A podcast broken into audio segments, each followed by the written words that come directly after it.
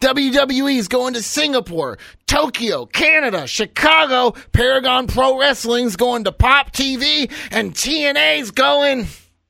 Well, they're going somewhere. This is the Yes Talk.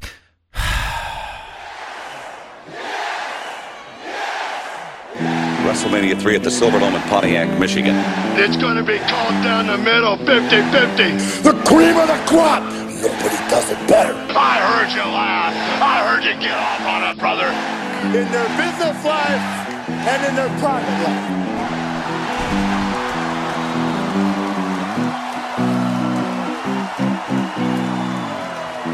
Hello and welcome back to the Yes Talk Pro Wrestling Podcast. I am your host, Dustin Kaufman. As always, thank you guys so, so much for listening.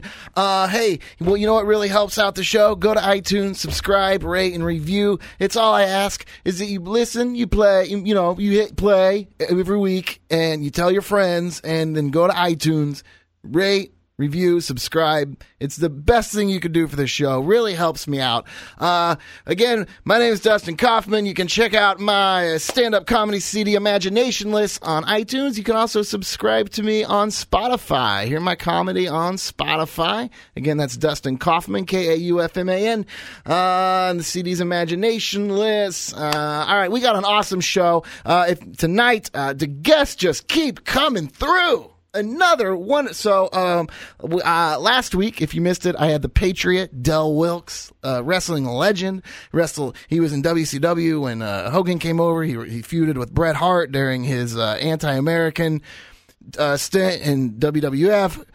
Wrestled all over Japan. He's making a movie, so uh, and he's got a Kickstarter going. So go listen to that interview. Check him out. It's the Patriot. Last week's episode talked to the Rob Schamberger, the official artist of WWE the week before that. Rob Rob painted this it was when I found this out when I heard him say it I was like that's a really special thing. Rob actually is the one who painted the last jacket worn by the Ultimate Warrior on Monday Night Raw, uh, and that, that's a really it's a really cool thing that he got to carry. But he paints. He's at all the conventions, all the road shows, Access Mania. You can get his art at Shop WWE. He is the official artist of WWE. So Rob Schamberger, a couple weeks ago, check that out. Uh, I also have recently interviewed Donovan Dijak from Ring of Honor, who's going to be, I'm going to play that next week. This week on the show, this week on the show, I have Jeff Akin from Paragon Pro Wrestling, a brand new professional wrestling show that is going to debut. Uh, they've been putting shows out uh, in Vegas for just a little bit. They started just the end of 2014, and they're going to debut on Pop TV, available on just about everybody's site uh, this this Saturday, July 4th, 6 a.m. That now you're like, wait, Paragon is going to, yeah, okay. So they know, they know, all right, they know all about Brock Lesnar in Tokyo, the Beast in the East. They know all about it. But here's the thing Paragon's going to be 6 a.m. every single week. Pro wrestling used to be a, a, a, Saturday morning thing. It used to be a Saturday and a Sunday morning show early. It used to, so it's, and we talk about that in the interview. Uh, that's going to be a little bit later on. Uh, it was a really fun conversation. They got a great roster. So I'm going to bring you that interview uh, as well. Um, okay, so we're kind of going to just get right to things. Um, uh, so WWE has a full schedule. They're they're doing the international tour. They're they're going all over the the world. Not even the country. They're hitting the the air roads right now. Uh, they're July 2nd, Singapore. What's up, Singapore? July 3rd and 4th, Tokyo. Uh, obviously, July 4th, uh, that's going to be the Beast in the East WWE Tokyo live event that will be played on the WWE network at 2.30 a.m. Pacific time, 5:30 a.m. Eastern, and my time right here in Kansas City, 4:30 a.m. And in case I didn't tell you, I am in Kansas City, right here in the lovely Studio H of Cumulus Radio, Kansas City, which is where I record the Yes Talk week after week after week. Um, so, and then, so July 4th and 3rd, Tokyo. Also, uh, July 4th, the other guys, the other roster, part of the roster is going to be in Winnipeg, Manitoba, Canada. How about that? WWE is in Tokyo and Canada at the exact same time. And then Monday, they all come back together for Monday Night Raw. And get this, Chicago, Illinois. They come home back to Chicago, which is always a fun crowd. Always a fun crowd for Raw, for pay per views. I'm excited for the Chicago crowd. So after, um, especially after how good Raw was this week, which we're going to get to with the Raw recappuccino. After how good Raw was this week, I am looking forward to seeing Raw next week in Chicago, Illinois. Uh, so all over the world with the live shows. Uh, this weekend, The Rock made an appearance at WWE Boston this weekend. That's, I mean, I've been to the live shows. I went to a live show. They didn't even have music. They didn't have a stage. I mean, they were just there, man. They were just, all right, now John Cena's walking to the ring and he's going to fight Del Rio. All right. So, I mean, eh, but now it's, and, and now i am following them all over the country on Twitter. I see it all over on Twitter. And they're, they got the, the music and I'm like, what? And now The Rock? What? I would have settled for intro music like a year and a half ago. I was in uh, California. Uh, I can't remember. I just it's spaced. I don't. It was mid. Is this mid like? It was California, and I don't. Anyways, whatever. All right. So moving on. We'll move on. Uh, Tokyo, the Fourth of July. Uh, this the Saturday morning, um, live from the Sumo Hall in Tokyo, Japan. Again, set to air at six thirty a.m. Eastern. Um, uh, man, and this is a cool thing about this show. All right. The NXT title is headlining over Brock Lesnar. This, ladies and gentlemen, Kaufman guys, Kaufman girls, the Yes Nation, this is a rarity. Brock Lesnar is on a card and he's not the main event right now. That is a rarity. He might be the main attraction, but he's not the main event. But is he? Is Brock Lesnar the main attraction with Finn Balor in in Tokyo with Kevin Owens versus Finn Balor? I that's a pretty good attraction to me. I I'll tell you this much. I probably well, I probably would, but I pro- I probably wouldn't stay awake till 5:30 in the morning to watch Brock Lesnar versus Kofi Kingston. All right? I mean, I'm just saying probably wouldn't do that. I would. I probably would. I'm not. I, I mean, I. But Kevin Owens versus Finn for that title. Nah, now I'm going to stay awake for that. I will stay awake for that. It's 6 p.m. over there. It's 6 a.m. By the time they get on, that's 4:30. They'll probably walk out. I mean, this is looks like it's. I mean, this could be a three-hour event. I mean, this is probably going to be a three-hour event. So that's going to start at what 5:30 my 2:30 4:30 in the morning here Kansas. So 7:30 in the morning I will go to bed on the 4th of July. I will go to bed about 7:30 in the morning. No, 8:30 because after it's over, I'm going to go click on Paragon Pro Wrestling.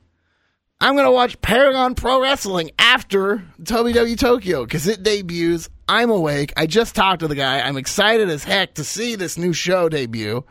It's more professional wrestling. So let, us look at the card. Let's look at the card for WWE Tokyo. All right. Uh, Lucha Dragons versus Los Matadores. All right. Now, essentially on paper, these are like, this is probably going to be a great match. It is a great, but these are like two faces, but they shouldn't be like Los Matadores probably needs a bit of a heel change and a full. They need, I hope we see Los Matadores fall apart at WWE. I hope this is it. I want this to be the match because Lucha Dragons are over. They are so over. I mean, they're wearing the mask, but they're not, they're not like dumb superhero bullfighter gimmick. They're luchadors. This bullfighter thing is ridiculous. I don't know who. Oh, hey guys. Uh, it's the guys from across the hall at Spanish announce table. Here, let's here. I, they so let me let me tell. So these guys record. I'm in Studio H here. They're in Studio I. They open the doors for me every week. They just got done last week recording episode 100 of the Spanish announce table. You got to check it out. Trending Topics Network right here. Same place. And so I told him I'd bring him cake last week, but we just moved. Our, our stuff wasn't. So 101, I brought him a cake for episode 101. And now they're here with so much cake in their mouth. in 100. Um, I mean, really. And so this is Oh, uh, thank you so much. that's Captain Awesome, very This is so much fun. and that's uh that's T I'm Mac. eating it with my hands because I don't even want to use a fork. Like he's they're literally holding like Mm-hmm. half of a cake in a hand. That's great. Well, in each other's hands, not the same. Oh, Feeding you, it to each other like Yeah. a wedding cake. yeah. Wedding cake was so happy. and it's cool. We got we actually, you know the missus made it for them, and she took their logo and made it with fondant Mm-hmm. and stuff. You got pictures of that Uh, check it out on Twitter, On at Twitter? Table Show. at Table Show? And we tagged you in it. Ah, thanks, man. Well- so yeah, subscribe to them at Table Show on Twitter, and while you're there, make sure and you know if you're not already, follow the Yes Talk at the Yes Talk on Twitter. So Oh, it was so good. I mean, she makes bomb cake, doesn't she? She makes really good cake, Wait. huh? there's a bomb in this cake. There's a bomb in the cake? It's now it's in your head. The explosions. in Bomb your, in the cake? the explosions in your head when you eat it. All right, they're out of here. uh, yeah. So, so Los Matadores sucks. Uh, without missing a beat.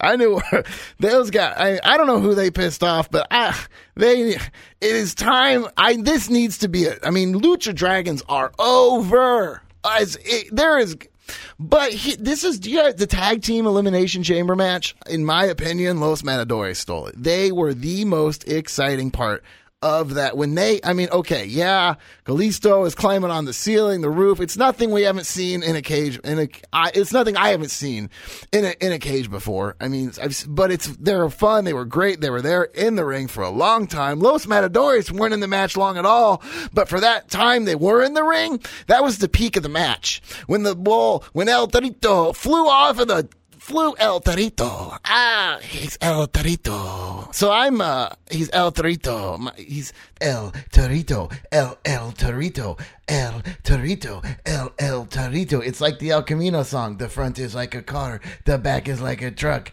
The front is where you wrestle. The ring is where you El Torito. El, El Torito. Okay, so, uh, yeah, I just, I, I think this needs to be the point, the breaking point for Los Matadores. All right, this needs to be the breaking point for Los Matadores. It's time we see them move on, evolve in this in this ridiculous gimmick, and, and, and they're just better than that. All right, so then we have the WWE Divas a title match with Nikki Bella versus Paige in Tokyo on the network, 5 a.m. How do you get better than that? And this brings some questions to me. Like, could we see Charlotte debut here? Could we see Charlotte debut in Tokyo at 5 a.m.? And if so, if Charlotte does show up in Tokyo, is that really her WWE debut? Meaning the main event is for the NXT title. She could technically show up and ha- not have it be her WWE debut. I mean, granted, again, Kevin Owens uh, is, is the only NXT member on the entire card, and Finn Balor for the NXT belt. There's one NXT match, everything else is WWE, but it's for the title. So Charlotte could show up representing NXT and not have it be the WWE debut. Uh, we're gonna have New Day versus somebody. Uh, it was Cesaro and Kid. I've looked. I've not seen who. I, I, I tried to find this. I've not seen who that replacement is going to be. I know Cesaro and Neville have been teaming up on live shows at the WWE house shows recently. They've been doing the spin into the red arrow, but Neville is going against Jericho. Uh, so I'm not sure what we're going to see there. Um, New Day, we will see New Day. Kofi's in the co-main event, Kofi co-main event. So, but I don't know. I mean, Cesaro, I'd like maybe. I don't know. I don't. I don't know who it's gonna be. Um, I'm not even gonna try to predict. Um, then we have John Cena and Dolph Ziggler versus Kane and Barrett, which really has no substance. It's just a match. It's a match on a house show. That's it. It's just a match um, Dolph. I mean, it's gonna probably be fun, you know. Um, Cena, Ziggler, Kane, but I mean, it, you know, whatever. All right, Chris Jericho versus Neville. Wow, wow, wow. Chris Jericho versus Neville in Tokyo on the network, 5 a.m. You cannot beat that. This excites me a lot. This is going to be a great match. You have Brock Lesnar versus Kofi Kingston. Uh, and I hope I am proved to be wrong, but I don't see this being a great match. As much as I see Brock Lesnar destroying Kofi Kingston in less than five minutes, making the fans in Tokyo happy, pleasing the fans at home at 5 a.m. I hope I get to stay up longer. You know, if I'm staying up till 6 a.m., 7 a.m. to see Brock Lesnar, I hope I get to see him for more than five minutes, is all I'm saying. So, um, Kevin Owens versus Finn Balor, that's good, just gonna, we're going to get full body paint. Kevin Owens is so hot right now. Finn Balor is probably one of my, he's probably my favorite in NXT as well as maybe with a lot of people. He's just so talented. He's fun to watch. I love the body paint, the look, the I mean, it, this is gonna be great. Um, and this again, a. This is ju- it's gonna be great. This is gonna be a lot of fun. Okay, so we'll go through. We'll do some. Uh, I guess we'll do predictions. I mean, I don't know. It's it's a network special. It's it's a glorified house show. It's a fun one-off for the network. Things like this are perfect for the network. They need to do things like this all the time. This is what they need to be doing with the network. Um, all right, so Lucha Dragons versus Los Matadores. I'm predicting Lucha Dragons win, Los Matadores deteriorate. Uh, El Torito becomes the a mob boss. That's they're gonna have a three foot. He's gonna become. He's gonna drop the bullfighting gimmick. He's gonna dress like a gangster. He's a mob. He's gonna be a three foot tall bodyguard for Los Matadores. Let's get let's get to get all right. So Nikki Bella versus Paige. Uh, I don't probably I I would love to see Paige claim that title um in, in Tokyo. I would. I would love to see Paige claim that title. This is I mean if you're looking for a stage for a debut, I mean this would be pretty good. It's early in the states, but it would make an international um it, it, it would make an international uh, appearance uh, uh, it, it'd be best for business. All right. So I'm going to go Nikki Bella with a potential interference, although I really want to see Paige get the title in Tokyo. I do. New Day versus somebody. Probably going to be New Day. John Cena and Dolph Ziggler versus Kane and Barrett. Uh, it's it's Cena and Ziggler. All right. Because Cena's in the match. Plain and simple. Let's. Cena's in the match. It's a glorified house show. I don't think John Cena has ever lost a house show. I'm I could be I'm probably wrong, but I mean he's not in. Oh, I mean he he wins at house shows. John Cena is your victor. Um, and Dolph Ziggler is going to be with them. So the Chris Jericho versus Neville again. If this was if this were actually just a house show, I'd say maybe Jericho would go over. But Jericho is he's a swell guy. All right, he's going to be putting Neville over. We're going to see Neville win this. Chris Jericho will put him over. He's he is that's what he does. He helps the business. He helps the roster. Okay? So Neville is going to go over on Chris Jericho. This match could steal the show right here. Chris Jericho versus Adrian Neville could easily steal the show. That and Kevin Owens versus Finn Balor are going to be the best matches of the night. I don't see how it could go any other way. I mean, Brock Lesnar versus Kofi is not going to be like a match match. I mean, we could end up seeing Brock Lesnar versus all of New Day. We could a three on one. That would be a fun, you know, like Godzilla kind of a ah, I'm Brock Lesnar, like just walking up out of the ocean. Yeah. Uh, so I mean, it's not gonna be the but Jericho Neville. We're gonna see Neville Lesnar over Kofi or the New Day or whoever it is.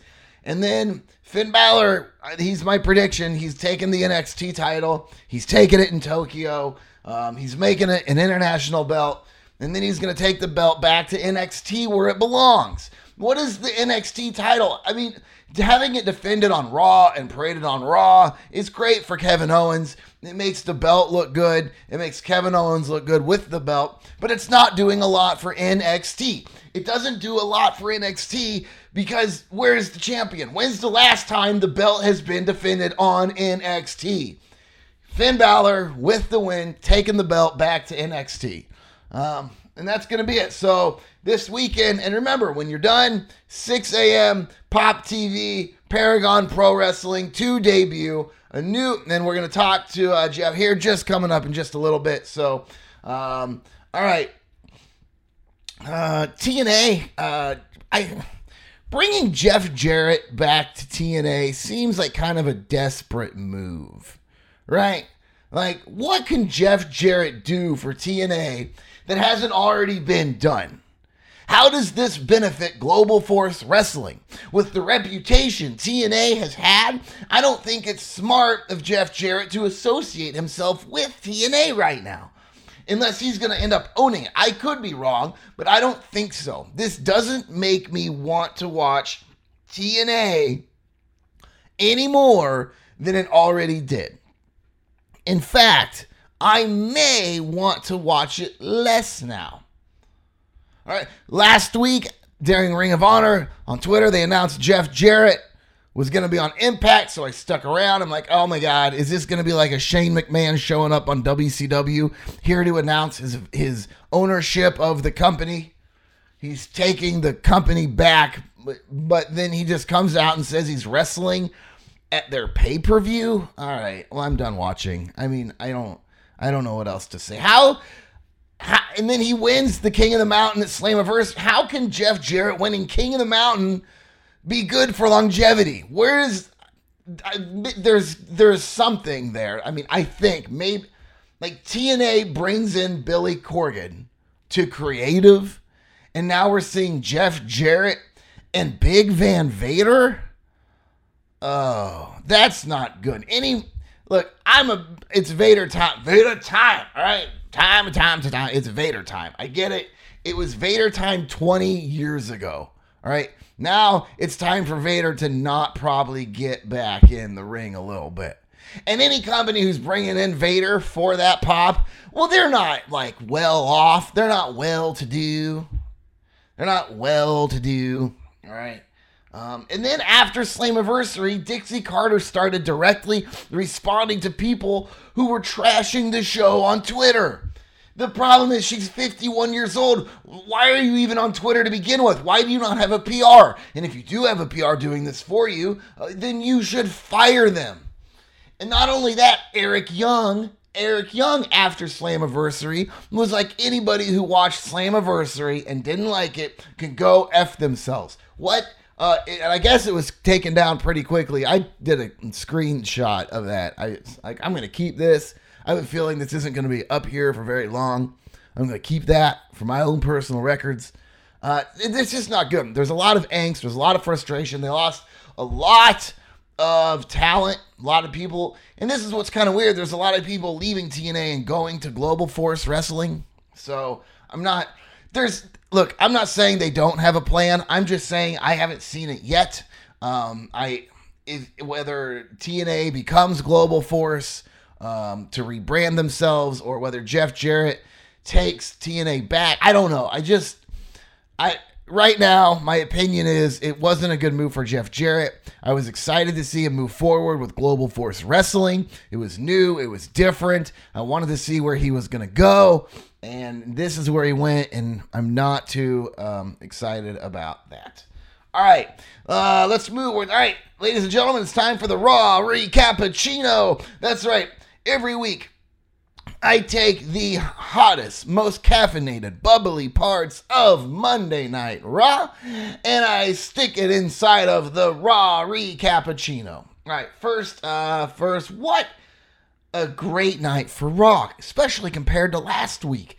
Last week was Jobber Fest, and when I saw Big Show versus Mark Henry, I immediately immediately was like, "Oh no, here we go again." But no, this shaped up to be an incredible, incredible night for Monday Night Raw.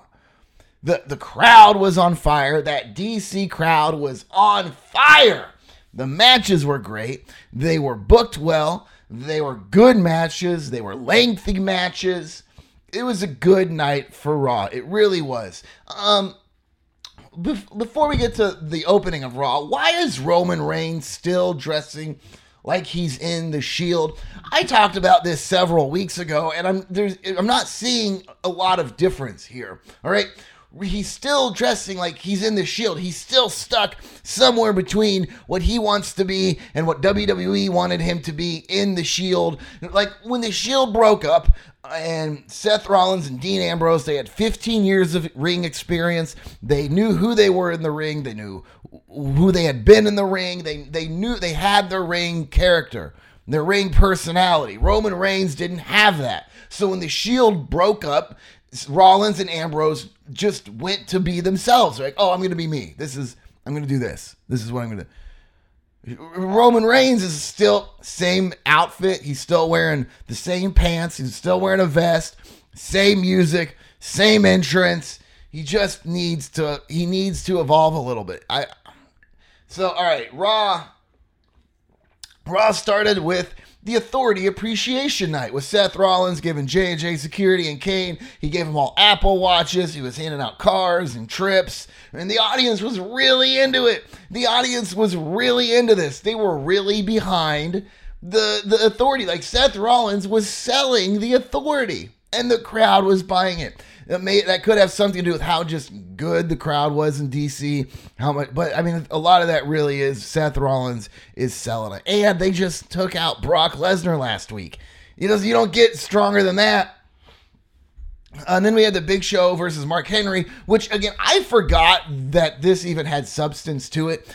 I, I really did. I forgot there was any backstory to this match, and I watch regularly. Okay, all I saw at first was heel versus heel and why are they in this match? What and then they had to remind me. And that's the thing if you have to remind me of why two people are wrestling either just let it be a one-off or don't have the match. All right? Uh, and then Ryback Ryback versus Miz. This may be the best performance from Ryback we have ever seen. We we're really getting a new Ryback these days. You know, his promos are improving. This I have never seen so much intensity out of Ryback in a match ever. This Ryback versus Miz last night on Raw on Raw this week on Raw was absolutely incredible. And you know, sometimes the man makes the belt sometimes the belt makes the man, which doesn't always work. But what we're seeing out of Ryback is a situation where the man has simply stepped up to the plate. I don't think the title has done anything for Ryback except give him the confidence and a stronger drive. And it's working for him. So his promos are improving his in-ring work is getting more intense. He's he's just taking it to the next level. They gave him an opportunity, and Ryback is rising to the opportunity. Slowly, it wasn't like an overnight, but he keeps working and working, and he seems to really be getting it a lot. It's we're not getting the same just food constant food analogies and one-liners. He's he's even delivering the feed me more a little different, a little more emphasis, a little more just bring it it's more like a just bring it kind of when he says it. He's not only relying on it. And I, I like it. I like it a lot. Uh, Paige versus Alicia Fox. Paige wins. Still not sure where they're going with this story. Team Bella. They're calling it Team Bella. It's a little early to start building a Survivor Series match. Um, maybe we're going to see a little bit of this maybe surface more in Tokyo. I really don't know. I know they're going to have t- two WWE like tour squads going on, so I don't know what who's even available to carry that match. I don't know that story. Um, I actually heard John Sheena. I'm sorry, Nikki Bella hashtag John Sheena.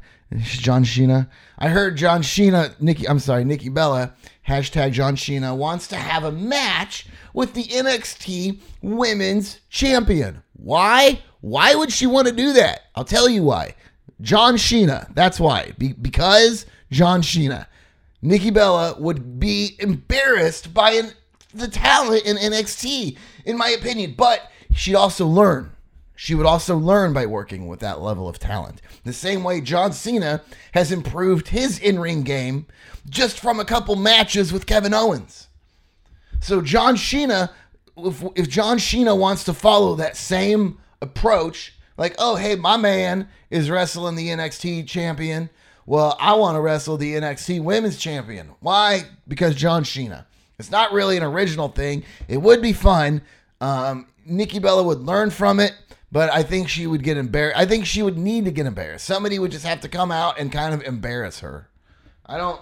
and You don't have her chase like we're done with the twin magic. Maybe they're gonna replace twin magic with Team Bella. I have no idea. I have no idea where they're going with that. So, uh, Cesaro versus John Cena, the man himself. Cesaro versus Cena. Cesaro sporting the pink on black for Tyson Kidd and going with the sharpshooter, which I loved it. I loved the Cesaro swing into the sharpshooter. How does it get better than that? This match was so good. This I loved this Cesaro Cena match. Let me tell you something. Look, I just moved. I just moved. I just bought a house. We didn't have cable. We didn't have internet all weekend. Didn't get it until today, Tuesday, today, this this morning, this afternoon. So Monday night, I watched Raw on my phone. I watched it on my phone. All right, just a little on my my little my little iPhone six. Had it sitting there on the arm of the rocking chair and a recliner, and I watched Raw on my phone. And this I match had me jumping and screaming from my little screen on my phone. I could not have been more into it. Now, maybe it's I didn't see enough because of the size of my screen, but this Cesaro versus Cena may have been one of the most exciting matches of the year so far. The whole thing of Owens bringing out Cesaro to fight Cena for him this week, I don't know how smart that was. If they're really trying to push Kevin Owens, because now I just want to see Cesaro with that title. And I would love it if Battleground became a three way for the U.S. title. Then you can have Cesaro pin Cena for the U.S. strap, still keep Owens looking strong.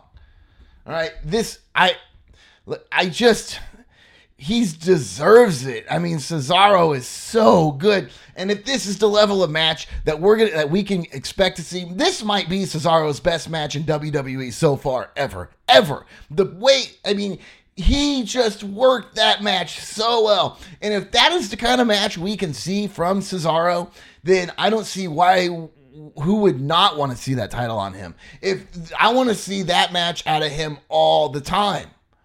I, I want to see that intensity out of him all the time. Look, I knew Cesaro was not going to win that match. I knew it. I knew Cesaro would not win that match. Okay? He's they have the battleground match coming up. Kevin Owens is at ringside. Cesaro's not going to win. But I I forgot that several times. Or I thought, uh, it was so close. So close. All right, then we had the eight man tag match Lucha Dragons and Primetime Players versus the New Day and Bo Dallas. Primetime Players win. Titus O'Neil get the pin. Um, this match, all right, this match and the Cena Cesaro match, both I think may have been too good.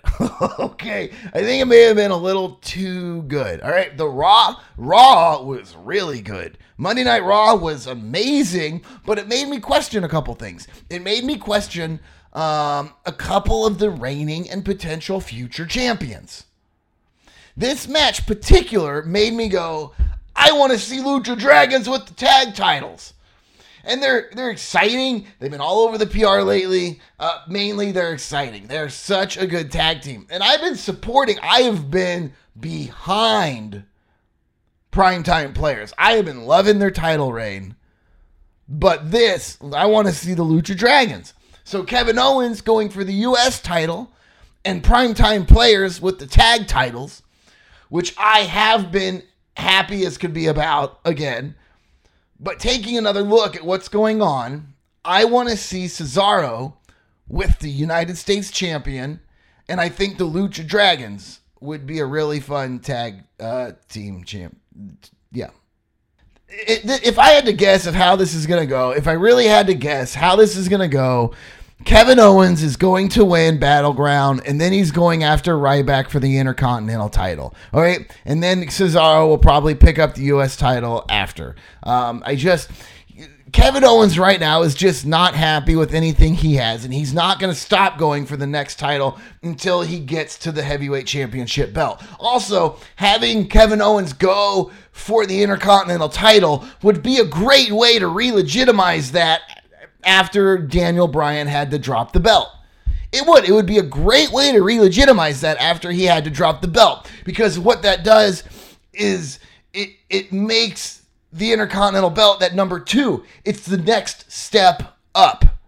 Okay? It's the next step up. All right, he started with the NXT title. He came in immediately going for the US title. All right, and after that, well, he's going to go for the Intercontinental title and then the Unite and then the Heavyweight title. So having him go for that Intercontinental title immediately automatically says it's the next step up. And as strong as Kevin Owens is looking, as over as he is, as good as these matches has have been, if he just keeps winning the next belt without ever losing the one he has, uh, that's good. Well, I guess he's probably going to lose it um, in Tokyo. Maybe, maybe he won't. Maybe he really will just go the win the U.S. title and then just have to drop the NXT belt. Show up on NXT with both titles, but I don't think I think they need a definitive champion. They can't just have the guy who in NXT who picks up the belt when Kevin Owens loses. They need the guy that beat Kevin Owens. That will also set up for a nice feud on the main roster down the road um, when when Finn Balor finally makes it to the main roster. All right, and that's Cesaro. But now, after last night, taking another look at what's going on, well, I want to see Cesaro with the title. And I think I want to see the Lucha Dragons with the tag team belts too. Cesaro is way more deserving than Kevin Owens. Okay. Uh, Kevin Owens wouldn't, you know, Kevin Owens wouldn't be a case of the man makes the title because Cena has made that title.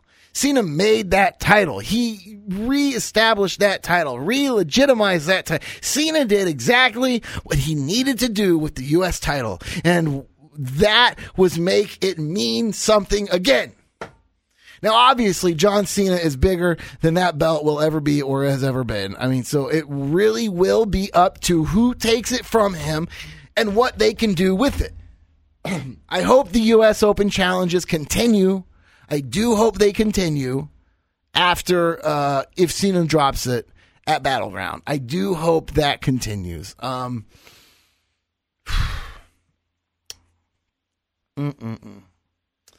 I I don't know. It's just it's it's such a wrestling. It's everybody's just nailing it. Everybody was so good last night. Everybody just brought it. Uh, all right, so then you had Ziggler and Lana go public. Oh, and then Rusev and Summer Rae uh, come out. Oh, is Ziggler headed back to being a heel? I mean, you kind of think it. I felt it. I felt Rusev and Summer Rae had a little bit more of the sympathy than they did. I mean, and you know what? Ziggler and Lana must be going heel if I'm getting behind Summer Rae. You got to be pretty shady to get me to cheer for a Summer Rae promo. Okay. I mean, you would have to be pretty bad to get me to cheer or, or not even cheer, but to feel like, oh yeah, you go, girl, for a Summer Rae promo because I did when Summer Rae. Granted, she sounded like Summer Rae. But I don't like this whole Lana thing. I don't like watching Ziggler make out with Rusev's real life girlfriend. I don't. I don't, you know, obviously, kayfabe wise, she's playing Ziggler. She still is. Rusev's hurting. He's a hurting man. And so when Summer Rae started her promo, I, my emotions like, you go, Summer. You tell that Lana girl. You go. Come on now. Jerry, Jerry, Jerry, Jerry. All right, so and that happened. You had two blondes. Uh, Neville versus Sheamus.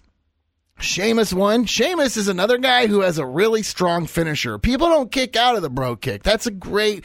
He's looking great right now. I'm excited to see him in the Ninja Turtles. Um, uh, and I'm excited to see Neville this weekend on the WWE Network at five o'clock in the morning. All right. And then for some reason, I just don't know if it was time or why they did it, but between Sheamus and Neville in the main event, they put Wade Barrett versus Jack Swagger. Like, what? They don't need a breather, man. A bathroom break. Is that what they're like? Man, it's been too good. We got to cool this off. We got to cool them off. We just got to cool them off. All right. They must have, I, I think they may have been short on time. I wonder if that's why they ran so long after the main event was over, too. Because after the match was over, it just kept going. I mean, it, it was solid. It was a solid match. I mean, that was a good 15 minute match. All right. Uh, the main event tag match. Uh, man, Ambrose and Reigns versus Kane and Rollins. No DQ match. Yet for some reason, Ambrose kept going to stand on the ring apron waiting for a tag. Like, why would you? Why would you? I mean, the match, God, man, the match was so good. Like, what? Kendo stick, kendo stick, kendo stick, Superman punch, Superman punch, Superman punch, Bray Wyatt, Bray Wyatt, Bray Wyatt. And I really hope Bray Wyatt wins this feud with Roman Reigns. I do. Bray needs the victory more. All right. He really does. I like the feud. I do like the feud. Bray Wyatt versus Roman Reigns works for both of them well. It works because it keeps Roman Reigns away from that actual title match, which he doesn't need to be in right now, but it also puts Bray Wyatt closer to the title because Reigns really is associated with the title mainly because a lot of people don't really want him there right now. I think they're doing good keeping him out of main events right now. Um, Roman can lose this feud with Wyatt and still look just the same. Wyatt, they have him. I mean, they kind of had him job to Roman Reigns to put him in the Money in the Bank, which started the feud. Okay, that did start the feud, but I mean, he WrestleMania he had the Undertaker and then he you know which he lost and you know he lost a big feud to Cena and he lost uh, you know so and then he what beat Ryback and then he lost to Roman Reigns and now he's in a feud with Roman Reigns so Wyatt is so over and again I'm excited to see which way the fans go when these two get in the ring because there are a lot of Roman Reigns fans and there's a lot of Bray Wyatt fans plain and simple like I'm excited that match I'm excited for that match I really am I really am excited to see these two feuded out, and I hope it's more than just one match. All right. So, uh, what do you guys think about Seth Rollins using the pedigree? Do you like it? Do you hate it? Do you miss the curb stomp? Let me know. Message me at the Yes Talk or find me on Facebook. Tweet at me. You tweet at me at the Yes Talk. Tell me, do you miss the pedigree uh, or the curb stomp? Do you like Seth Rollins using the pedigree? Do you hate it? What do you think? Um, and how strong is the authority looking right now? This uh, this crew just took out Brock Lesnar, manhandled Roman Reigns at the end of the match. I mean, even Jamie Noble with three broken ribs went in for a quick kick on on Roman Reigns. Um. God. And then, and then what happened? Table, table, table, pedigree, pedigree, pedigree. And then more Bray Wyatt, Bray Wyatt, Bray Wyatt. What a great week for Raw. What an amazing week for Raw. Oh my God. Really? Whew. Yeesh. Wow. Uh, uh, especially after last week was really, they have a lot of injuries right now. They have a lot of injuries. They have about 10 guys injured. Um, and it's hurting him. I mean, it, it's it's hurting him, and it shows. It showed last week, big time. Uh, I do feel that they are hurting right now, um, and they need uh, they and but so when that's why when Big Show and Mark Henry came out, I'm like, oh great, here's a repeat of last week, Jobber Fest. Why? I mean, so, but no, Raw was amazing. Um, all right. So what we're gonna do is I'm gonna go to I got fan questions. I got fan, the social media suplex. I don't care what you call it. I just people messaged me and they asked me questions and they say things, and I'm gonna share some of those with you guys tonight. Um, oh, speaking of Twitter, man. After, so after Slammiversary, uh, you know what? I'll save that we'll segue with that. All right. So, uh, Phil White, uh, 70, at Phil White 75, um, who is actually celebrating his birthday tonight. So happy birthday, Phil White. Happy birthday to you. Phil messaged the show, even though it was his birthday. Heck, maybe he messaged the show because it was his birthday. Uh, so it's not a question. Phil said, uh, he let me know that this day in 1997, Michael Cole made his WWE debut. Uh, Michael Cole debuted as a backstage interviewer uh, uh, and uh, Raw in 1997. Um, he came to the World Wrestling Federation in mid 1997 after being recommended to the company officials by Todd Pettengill. Uh, if you remember Todd, I sure do, and started using the stage name Michael Cole. He provided voiceovers for promotional videos and later became the host of Live Wire uh, show along Jim Cornette. Cole first appeared on screen at the June 30th, 1997 episode of Raw is War, interviewing for his first interview, which I find this amazing, the Legion of Doom, and replaced Todd, Petten- Todd Pettengill as a backstage interviewer after SummerSlam. Uh, could you imagine your first interview? Like, hey, welcome to the roster, welcome to the show. Go interview the hawk and animal. Like, all right, I. Um, so Cole um, became one of the three announcers for the first hour of Monday Night Raw, alongside Jim, Ro- Jim Ross and Kevin Kelly. Eventually, Cole was permanently uh, Cole was permanently replaced by Jerry Lawler later in the year. In 1999, Cole became the regular play-by-play announcer for Monday Night Raw, subbing for Jim Ross when Ross was uh, devastated by Bell's palsy. Um, so that was his first year of uh, first couple years of uh, WWE, um, and so we all know the story from there. Now he gets noogies from Brock Lesnar. All right. So Wilmer Montez, um, at Money Montez, um, Wilmer says he actually had a few questions here. He says, "Do you think WWE will buy the TNA library?" Like, what? See, he's just automatically assuming TNA is going to sell their library. This is how much faith the fans have um, for TNA right now. So, uh, do I think they will buy the TNA library? No. No, I don't. I don't. They have enough libraries. I mean, maybe. Would you? Who would?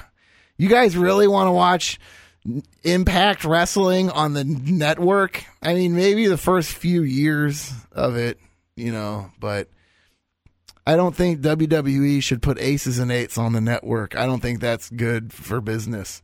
Uh, he also asked, Wilmer Montez also says, when will Charlotte debut? Oh, uh, never. They're starting a Lana versus Summer Rae feud. Uh, pff, and this has Vince McMahon all over it. When those two blondes hit the canvas, Vince McMahon's desk raised nine inches off the ground. Hello. All right. Uh, it looks like he has two more questions. Well, all right. Well, hey, thank you. Glad you're a fan. Thank you. Thanks, Wilmer. Thanks, Wilmer. Um, uh, who is in desperate need of a manager or mouthpiece? Ooh. Um, now I mentioned this before. Uh, I think, I think uh, Curtis Axel could benefit from Hulk Hogan as a manager. I think that would. I think Hulk Hogan could come in, take that gimmick off of him, and really give him a good push. I'd like to see it. Not so, maybe not with. Uh, I mean, maybe with both of them, but I think with Curtis Axel, I. I do. I'd like to see Hogan come in and take this Axelmania gimmick, kind of replace that, pull that off, put some indiv- personality into it, and uh, yeah. I, so that's my answer right now. Um, Curtis Axel, he's in desperate need of something. Um, so why didn't um, this is the last question? Why didn't any well-known indie guys make it to Tough Enough? And do you think that is the main reason for lack uh, in ratings on the season premiere? Hmm.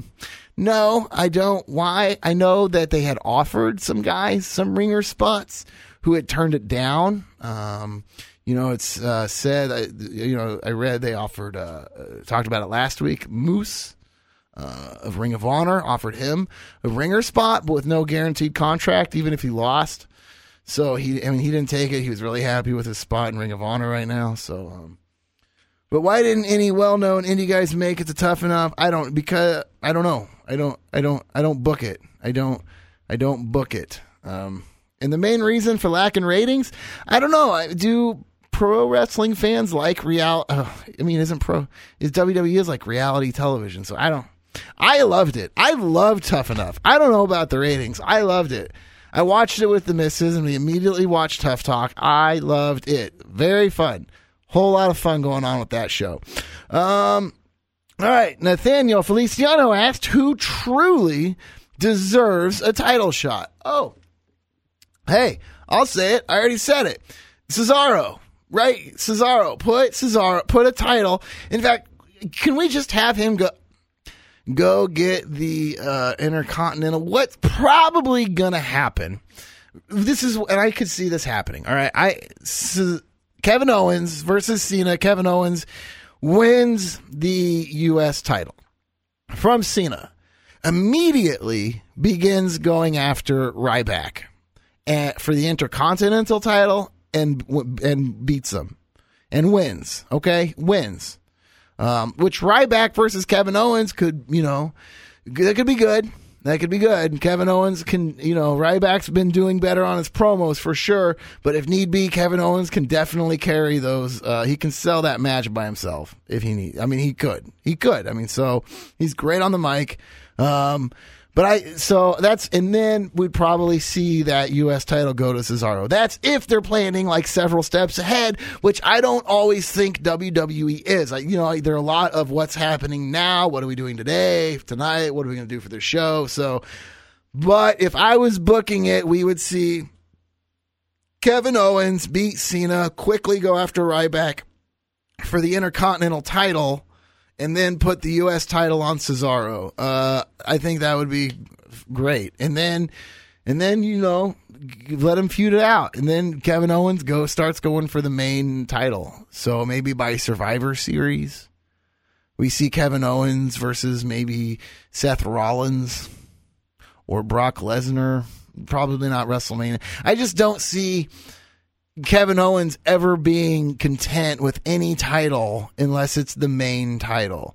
As long as the same as he's doing with the NXT title. He's carrying the NXT title and just obsessively going after the US title because it's the next step up. And then he will go after the Intercontinental title and re-legitimize that as the number 2 title, which would be a great thing. That'd be a great way to do it. After Daniel Bryan had to lay it down again, what you know with Daniel Bryan having to lay it down because of injury, having Kevin Owens go after that Intercontinental title from the U.S. title would make it, especially as hot as Kevin Owens is right now, and as much as everybody's behind him, having him go after the Intercontinental title after this feud with Cena, after winning the U.S. title, well, man, that it claims it as the number two. You have him saying that's the next step. After that belt is the heavyweight champion. And so that right there is a phenomenal way to re-legitimize the Intercontinental title as the the number two belt. And then you can put that U.S. title on Cesaro, and then, man, you have some strong champions. Not that you don't right now, but man, you would have some strong champions uh, for of the future, man. Not guys who've had it for 10 years, not guys who you have been, I mean, this, your champions would be Seth Rollins, Kevin Owens, and Cesaro. Man, that, that's, those are good champions. Those are good champions. All right. And then, um, Sheamus is going to, you know, all right. So we'll worry. All right. So, all right. So again, I have, uh, I have uh, Jeff Akin from Paragon Pro Wrestling, and I want to build that. So a little more. I just want to touch. T- this is while we're on Twitter and social media. Dixie Carter had, was tweeting more about the slam, like more live tweets from Slammiversary than the fans. All right, and to top that off, she started actually responding to hate tweets, to like, sh- like personally responding to messages on Twitter. Like, wi- but why? You like you are you're like 50 plus years old. Why are you even on Twitter? No, I mean, I'm just saying, don't you have a PR person? And if you do, you should fire them. If you're not tweeting these yourself, then you need to fire whoever is. And then after the event was over, Eric Young, Eric Young, it was like amateur hour for TNA Sunday. Like, Eric Young gets on and says anybody who watched t- Slammiversary and didn't enjoy it can go F themselves. That's what he said. All right. So that's Eric Young. That's not Dustin Kaufman. I mean, so I didn't, I'm just relaying this in a way that you'll understand. So uh, that's what he says. I mean, that's so th- like why? What good does that do? If you uh, work at a restaurant and somebody's like, "Hey, this cheeseburger is not really cooked right," well, why don't you just go to hell? Like that's not. They're not coming back, man. You know, like oh, this steak's. I don't. I didn't really care for the steak. Well, eh, screw you, bud. You take it and you like it, or you leave. That's that's not how you conduct business, man. They're hurting. They're scared. They're overreacting. Emotions are going through the roof over there. Um, and as look, man, a lot of people say I'm not even alone.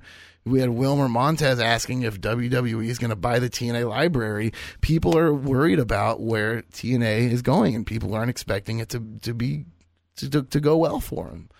So as places do fall, other places rise. So again, um, we had just gotten Ring of Honor uh, premiering on Destination America. Um, and now we're going to get a new debut, a brand new show, Paragon Pro Wrestling, um, which is going to be on Pop TV every Saturday, 6 a.m. starting this weekend. Yes, their debut show competing with Brock Lesnar. We will talk about it. Uh, it was a lovely interview. I really enjoy talking to this guy. It's a lot of fun. His name his name is Jeff Akin. He uh, he's doing the PR for Paragon. He's also going to be the voice as the color commentator for the events and for the show. So uh, it's a good interview. It's a lot of fun. Enjoy. Um, and again, I'll be back to say goodnight next week. We're going to have Donovan Dijak from Ring of Honor, ladies and gentlemen. Next week, I was going to do it's pre-recorded. I was going to do it this week, but Paragon's actually debuting. I want to give him a heads up. Uh, I just, you know, I want to. I'm, I'm trying to support everybody, and I think this is the best way to do it. Um, it's I think this is what's best for the wrestling business. And you know, something that's actually we talk about that brought up in this interview is the idea of a professional wrestling network, not WWE, but like all the other shows on one network. Man, it's hello. Hi. You talk because I only have cable, and we do talk about this. I only have cable for professional wrestling. So if you put all those shows on one other network, man, save me a hundred bucks a month. 20 bucks a month to watch Ring of Honor and Paragon and TNA and New Japan. Yeah, Global Force, sure. All maybe we can get some Pro Wrestling Guerrilla on there. So, you know, some Combat Zone. Just put pro wrestling on there. It'd be amazing. Just the Pro Wrestling Network. Just legal, like a legal, like hey, an app, subscri- like so. Okay, so ladies and gentlemen, without further ado, please enjoy. Uh, this is my interview with uh, Jeff Akin from Paragon Pro Wrestling. Enjoy. Portland's such a good town. it's incredible. You know, it's like I work down in Vegas quite a bit. I work all over the place quite a bit, but I will never, never not live in Portland. Uh, it's be- I've been there several times. I've, I uh, used to frequent Seattle a lot. I'd always go through Portland. Uh, I just got done filming a documentary semi recently, and we were up in Portland, and we were around Zigzag, Oregon. I, I've done comedy. Yeah. comedy. All. Yep. Zigzag's great. So you know what I'm talking about there. That's Oh, very well. Yeah, we have so many. Just Oregon's just a cool, cool spot. There's so many cool, just everything about this state, except our tax structure. But that's a whole different conversation. what's what's the big uh, the popular uh, performance bar in Zigzag? Is that the one way or the? I'm that's probably not. I'm pretty sure it's the one way, if I remember right. Yeah, I did, Everybody's been there. Uh, so I've seen bands there. I've done comedy there. I've played Oh, music really? there. It's yeah, it's I love that place. It's so That's awesome. so much love in that little town. But all right, Yeah. Um, so you you uh, all right? We'll get to this uh thing. Um, so I am here, Jeff, with Jeff Akin from Paragon Pro Wrestling. Uh, and to debut this Saturday, right? Is that right? That's right. This Saturday, Fourth of July. On Pop TV. Uh, thank you so much for coming on, Jeff. Uh, so you uh, you do, you were doing the PR for Paragon, but you're also going to be the voice uh, as the color commentator for these uh, televised shows. That's right. Myself and Todd Keneley.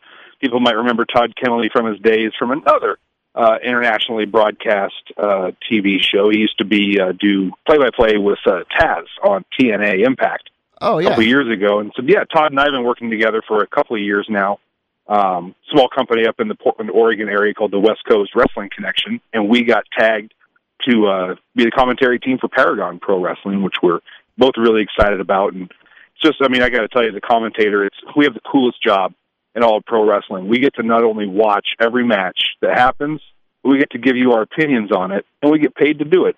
It's pretty awesome. how, how did you get into uh, pro wrestling commentating? Did you? Uh, yeah, how did you get into uh, commentating for pro wrestling? you know, honestly, I kind of fell into the commentary part of it.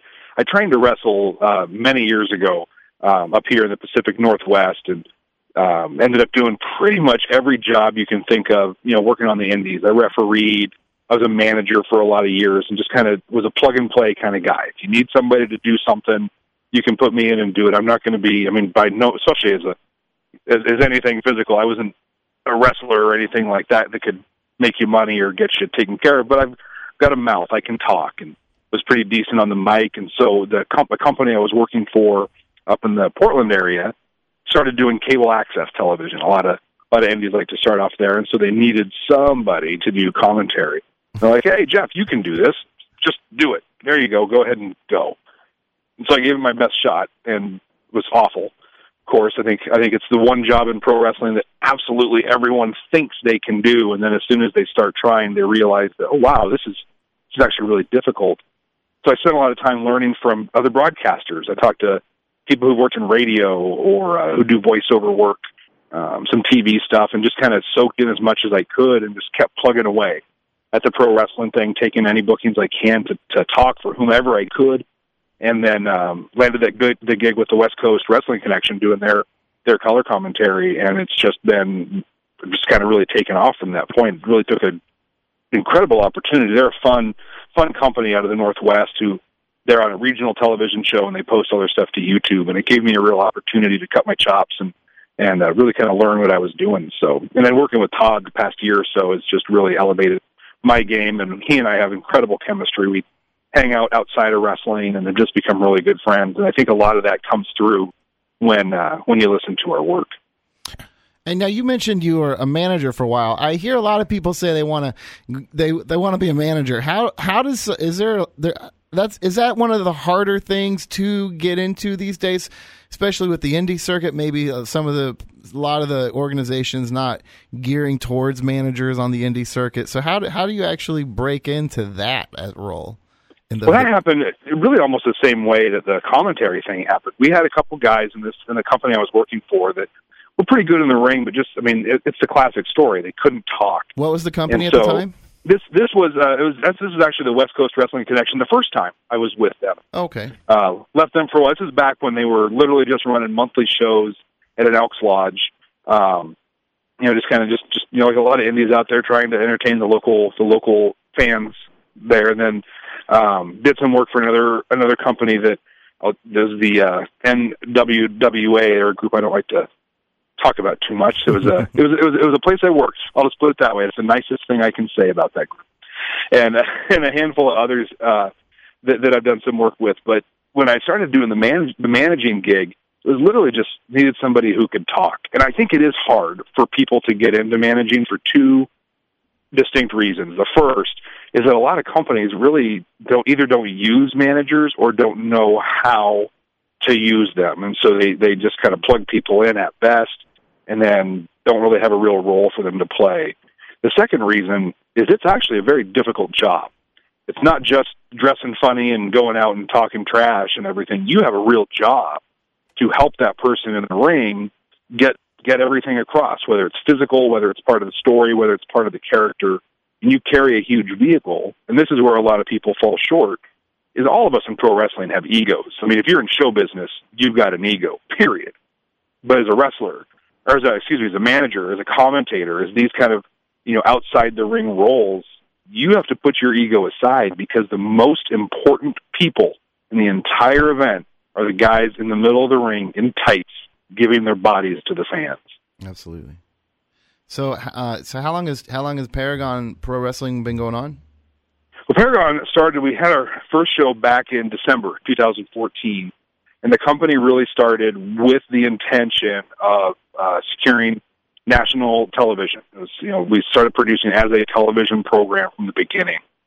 And there's, you know, there's there's differences between promoting, you know, a wrestling event and a television show. Sure. And uh, yeah, and you know, a lot of it's just production stuff. Some of it's timing. There's just little differences to everything. So we ran uh, a couple events at the um, Texas station in Las Vegas, Nevada, of course, Las Vegas, Nevada, and uh, and and and taped those for for television, and just kind of started. You know, anytime you're starting a company, you don't hit the ground running great on day one.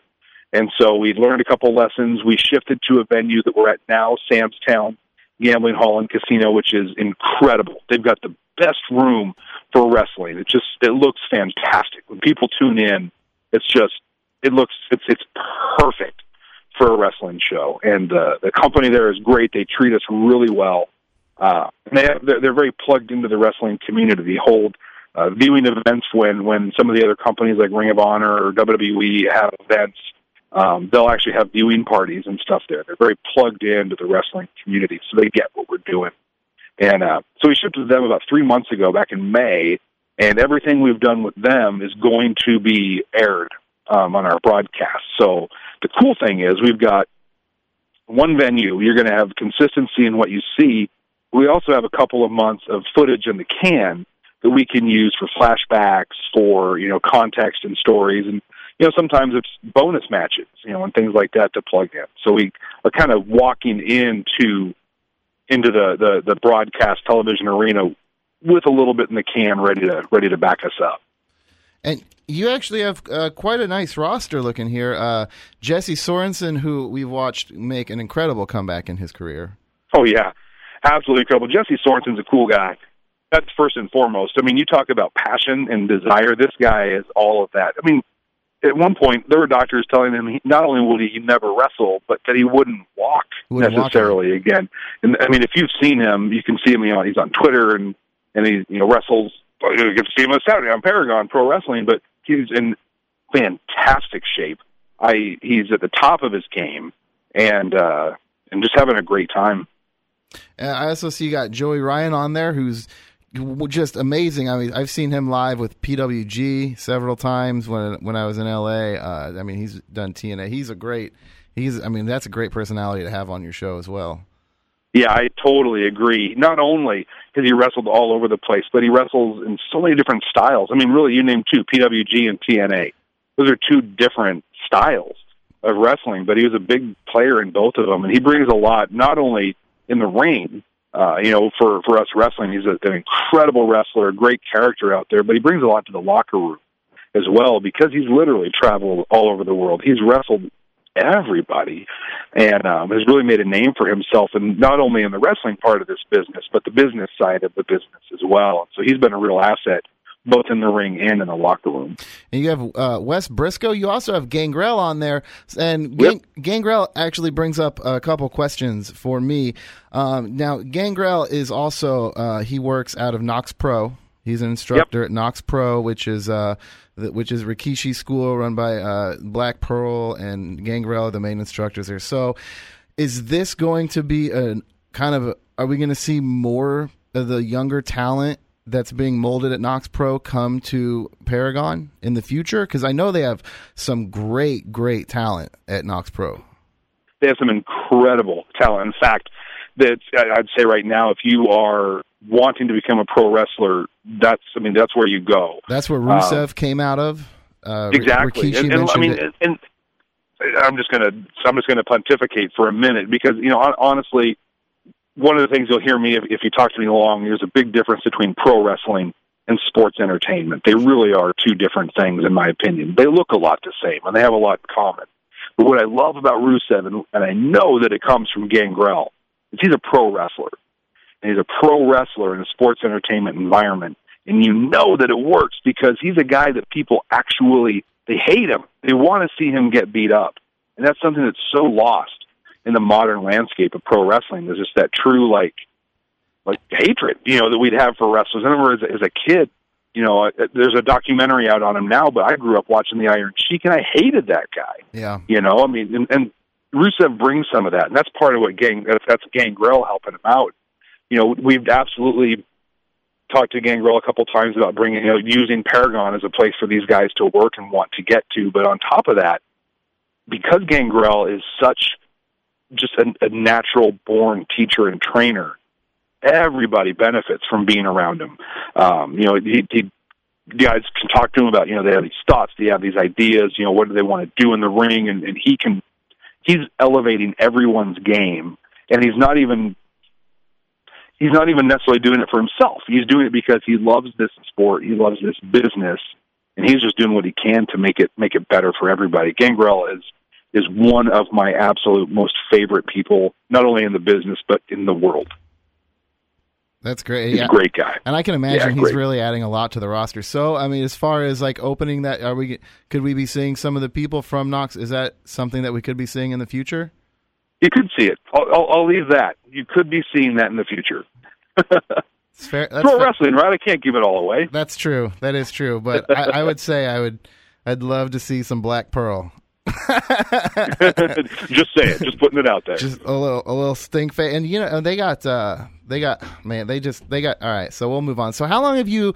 No, okay, you're going to be uh, on Pop TV. Um, Yep. And it's going to be 6 a.m. Is that everywhere, or is that 6 a.m. Central, Eastern? How is you that? know, I I got to be honest, and, and you know, like you said at the top, I help with the PR for for uh, Paragon, and I I don't know the answer to that question right now. We're just a few days out from our debut on the Fourth of July, and what I know is we're 6 a.m. both uh, Eastern and Pacific, as far as Mountain Oh. and Central, um, and, and then Hawaii and everywhere else goes. I'm not a hundred percent sure. So, kind of the stock answer I give, of course, you know, is go go check your listings and, and, and see when it is. But um, personally, well, I think 6 a.m. is a little bit early, a little bit. It's Saturday morning. But what's cool about it, and I've said this in a couple other interviews, and it's been on some Facebook posts and stuff. But when I grew up, I when was was about to kid, say the same, exact same thing, man. Yep. Saturday morning wrestling.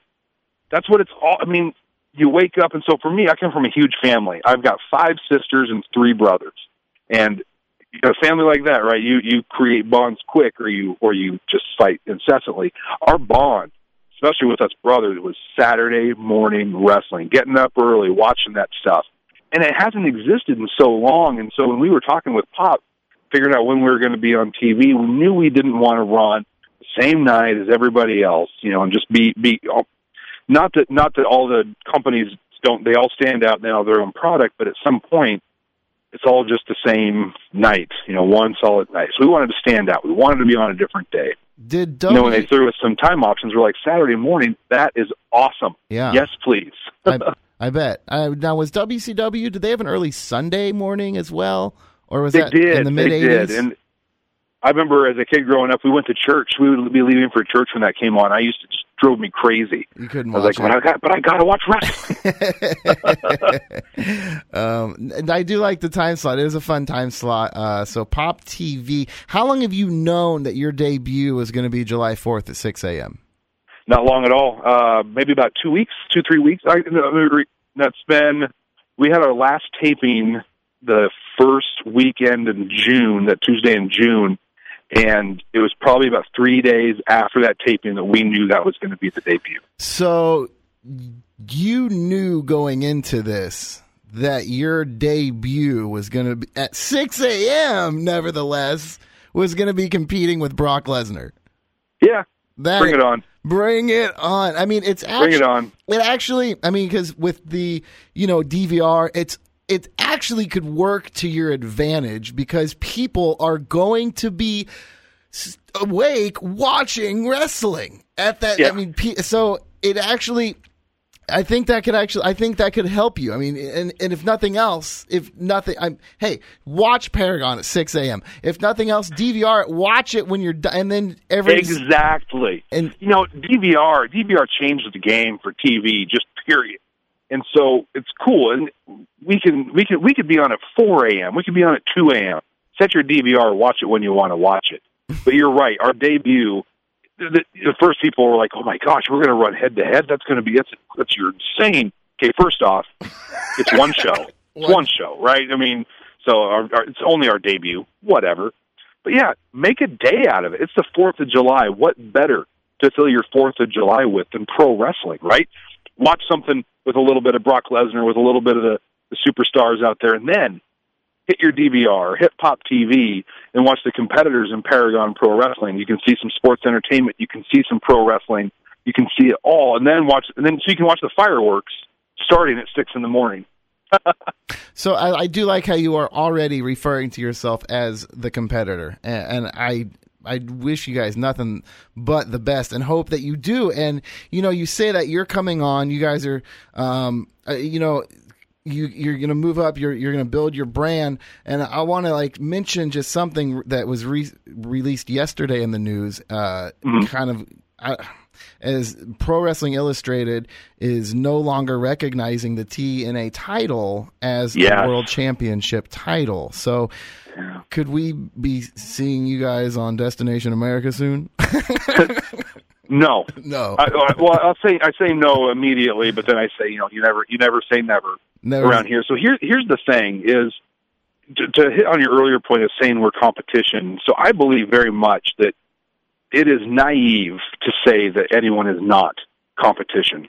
I go so far as to say that my, one of my biggest competitors right now is the Xbox and the PlayStation because we compete for people's time and entertainment dollar. And it's going to go to video games, it's going to go to pro wrestling, it's going to go to the Avengers at the movie theater. You know, those are, it's all competition.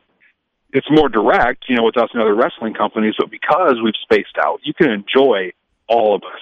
It's not a competition in let's put each other out of business, let's fight each other. We're just different. It's like Baskin Robbins, 31 flavors, you know, right? We got all these different flavors of pro wrestling. So we're competition, yes, just like Jamocha Almond Fudge is competing with pralines and cream. They're both awesome. I go with Jamocha myself. but the other one is let's talk about why PWI isn't recognizing the TNA championship as a world title. Part of it is PWI, and I remember this because I used to be a subscriber to the magazine and I used to talk about it. What qualifies a championship as a world title? And one of the things is the the international and, and national reach through broadcast that the championship has. That's one of the big things. And so right now on Pop TV, we are in almost twice the number of homes as Destination America. Um, we, I'd much rather be, you know, have exposure to 85 plus million people than the 40 or 50 million. It's crazy. We're talking about millions of people here, but Destination America is doing some incredible things with their wrestling block. But frankly, I'd rather be in, have access to more people's homes. And if PWI or whomever wants to call the Paragon Pro Wrestling Championship a world title, one of the keys in that happening is us having the market saturation, the ability to be in enough homes to be called a world championship. And that, I think, is one of the factors that drove PWI to, to, to no longer recognize the TNA championship as a world title. One thing I am finding interesting, and it's happening a lot, especially even just in the past year, um, is we keep seeing uh, n- young, new, uh, r- or or just wrestling organizations in general introducing thousands of people to new stations that they normally would never have seen. It happened with Lucha Underground and El Rey, uh, TNA and, and Ring of Honor now on Destination America, and and we're probably going to see the same thing from Paragon to Pop TV. I so. Uh, Pop TV is another one where people, when when Lucha said we're on El Rey, people went, "What's El Rey?" Or do I have Destiny? Yep. You know, it's the kind of thing. So is it is it on Time Warner? Is it on Comcast? Is it on AT and T Uverse? Is it? Pop TV is it's actually it's on just about everything.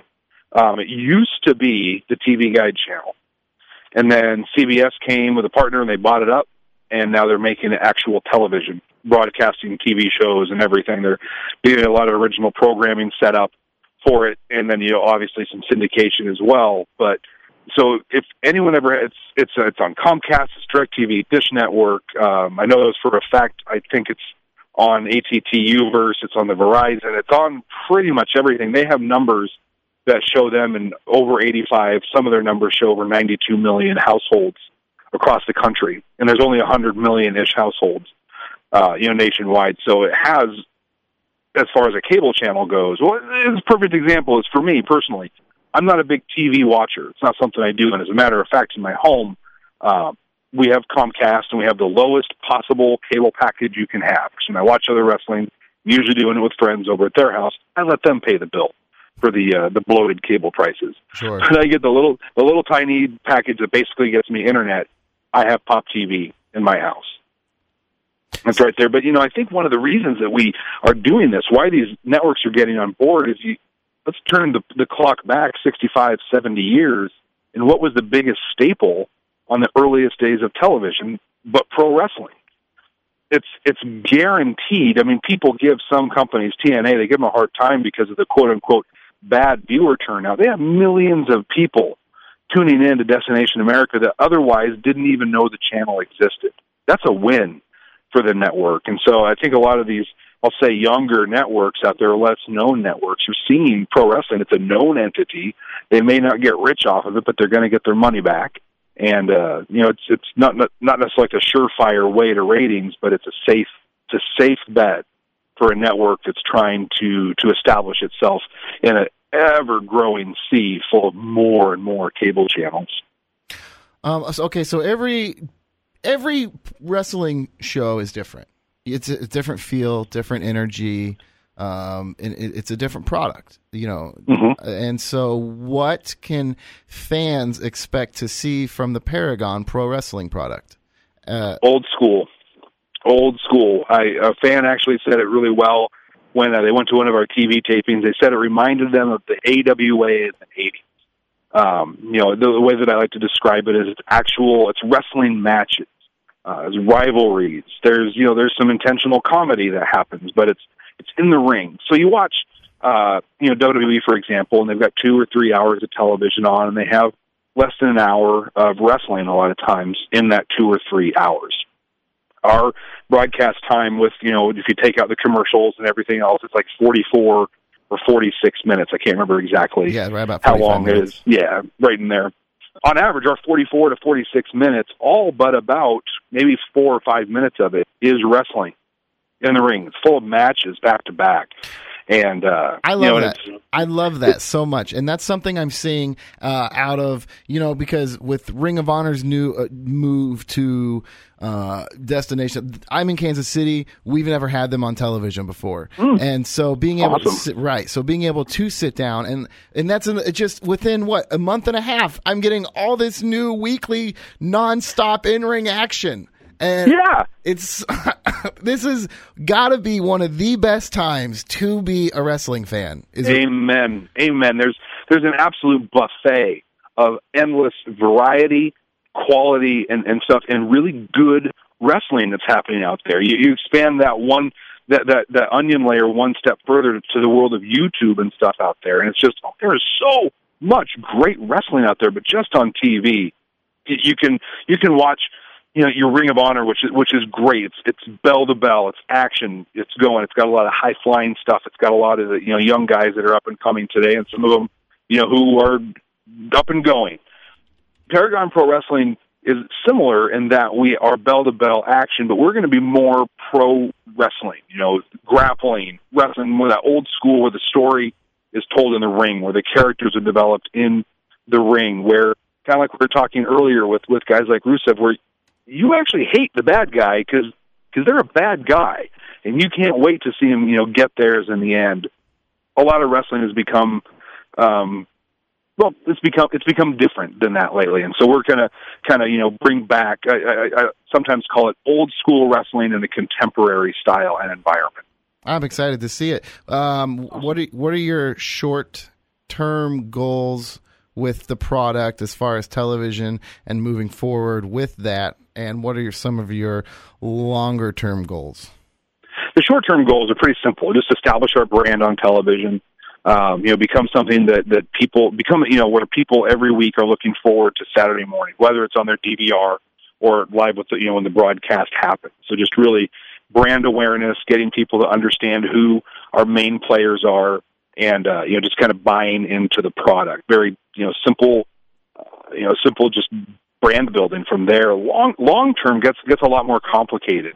There was a time when we were kind of having there were meetings going on. And I was in a couple of them where we talked about you know what's what is pro wrestling, Paragon pro wrestling. What is it going to be? What we want it to be? And you know the conversations ranged from you know we want to be a touring wrestling company that goes across the country doing shows to um, you know doing pay per views and things like that. But I think you know our long term goal right now is is to be able to have a successful television broadcast with uh, occasional touring, but but tempered.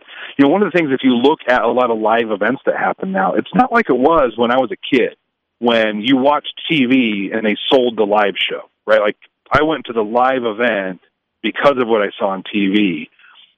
That's where the magic happened. The big matches were off at the live events. Now it's the other way around. The live events help to promote TV and the pay per views and the big network events that happen. And so we're kind of watching right now what's happening in that touring world of pro wrestling to find out just how deep into that touring pool we want to jump. But, you know, pro wrestling, like we said earlier, for television, pro wrestling for a live audience are two different things. And for the foreseeable future, Paragon Pro Wrestling is focusing on its television product.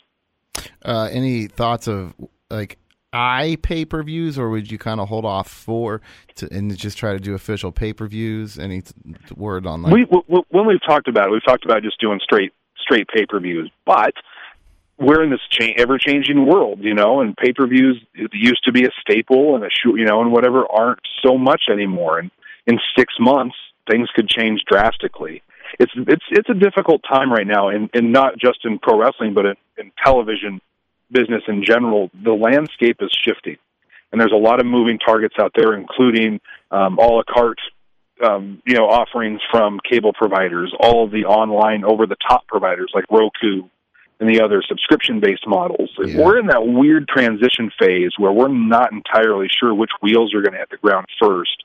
And so when we do make a decision to, to commit to one, you know, the next step, whatever it may be, we want to be very confident that it's it's the right next step for us to make.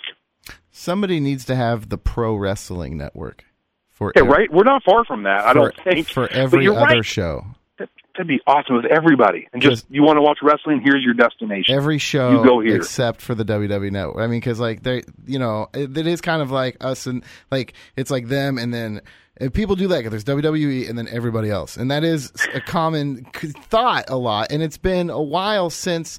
I mean, I guess the last time anybody had a notion otherwise maybe could have been during like the Monday Night Wars with Yep. WCW.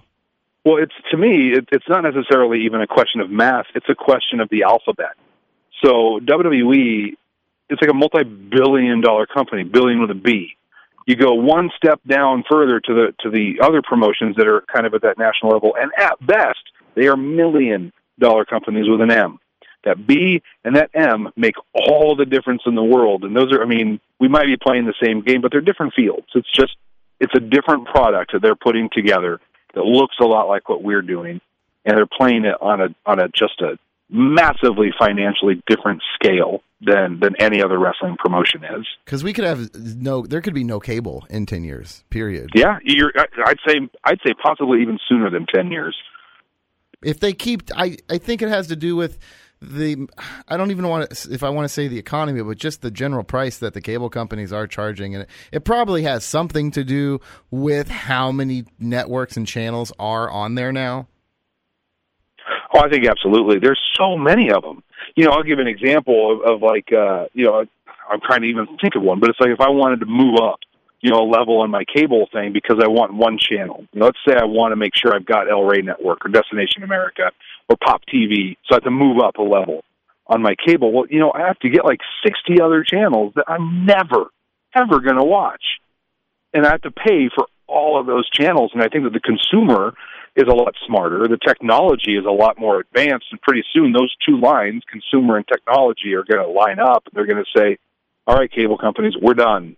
We are done giving you our money. I want to pay for this." You know, I personally think we're going to see a lot more a la carte programming coming here within the next three to five years. I wish we could because Uh, I'm paying like demand. I'm paying 120 dollars a month to watch pro wrestling. That is the Yeah. only reason I have cable is to watch Yeah. pro, and I have to pay another 9.99 on top exactly. of it. And it, it- and to I watch everything. It's it's like I was saying earlier. I I don't pay for it. For it, I go to my friend's house. I go to my colleague's house and watch it there. And it's unfair of me. I'm taking complete advantage of them because they're paying for all that cable. But all I'm going to watch is pro wrestling. So I'll just I'll, I'll go watch it with friends because that's the best way to watch it anyway. with friends. Yeah, well, it used to be. Yeah,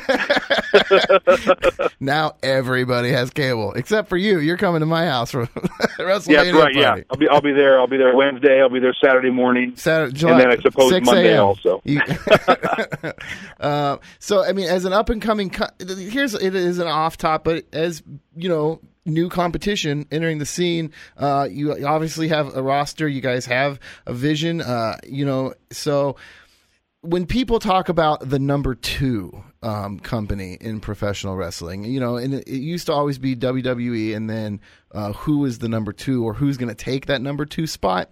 But do you feel by them putting the NXT and with the growing popularity of NXT that they've almost like even distance themselves from the rest of the market even further by saying, Well, I think I think now you've got a one A and a one B, and then Oh. and then two and then three, um, because because of how they positioned NXT. And you know, it's interesting. I kind of think about it as like if uh, I like you that know- better. I like because I've always said they've made themselves. They've taken the number, you know, number two because anybody they bring in is going to that NXT. So I like the one A and one B because it still leaves it open for a number two. I like that. I like that a lot better. and and ultimately it's the same company. You know, I, I'm a musician. That's my background. Is I, I, I played in a lot of bands, and, and I'm a drummer, and, uh, and I know the music industry pretty well. At least back in the old days when you could actually make money doing it. Thanks iTunes for changing that. But uh,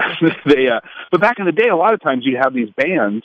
Um, you know, a really good example is uh, is Pearl Jam. You know, so like they're Pearl, they're huge. They're this multinational, massive, platinum selling band who would then take on a different name as a, and go play at some dive club in in Zigzag, Oregon, right? You know that, that nobody knows, just because they still believed in the art and the magic of music. Um, and back then, a lot of big bands would do things like that just to kind of stay in touch and to really enjoy what they were doing.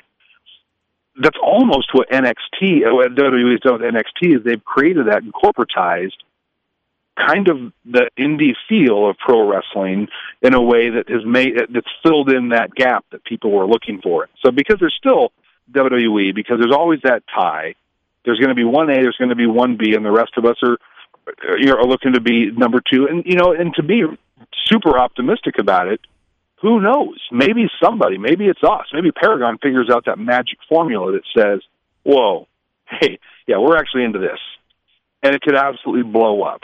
Who knows? I mean, Goliath or David did take down Goliath with a, with a pebble. I'm not saying that's what we're looking to do, but the, the to me the concept of number one, number two, number three really becomes irrelevant. In addition to being a musician, I also love food. I'm, I I love to eat. Oh God, when you guys see me on TV, you'll see what I mean. But uh, I don't go to a buffet and say, "Okay, you're number one, you're number two. You're, I say, you know what? I'm excited to eat this, and I'm excited to eat this. A little less excited to eat this, one, but I'm still going to do it. I'm just excited. I'm just excited that there's, you know, all these options there for me to eat. And pro wrestling today, right now, 2015, is no different. You can go and there is there's the the big carving table or the omelet station or the whatever that people can go through for nine ninety nine a month, and it's great and it tastes awesome and everything. But there's all this other stuff. You can go, you can get the you know the the El flavored stuff, or you can you know the Lucha Underground flavored stuff, or the Ring of Honor flavored stuff, or the Paragon flavored stuff. It's all good, and there's room for all of it out there. I've heard the term thrown around of the new Wednesday night war, and to me, I just find that ignorant and naive. It's not a war. It's Wednesday night wrestling, Yeah, actually, I, Saturday morning wrestling. I just interviewed uh, Donovan Dijak from Ring of Honor. I haven't even Yeah. released it yet, and I mentioned uh, it's uh, he. I talk about that. I mentioned that to him, and he says he hates that term. He's I, I don't Yeah, like the it's Wednesday ridiculous. It's not a war. None of us are at war with each other. You know, a lot of guys, I'll say it, a lot of children, juveniles get on these on these internet sites and they talk about, you know, I can't wait for X company to go out of business, and these guys suck. And I want, we don't want any of them to go out of business.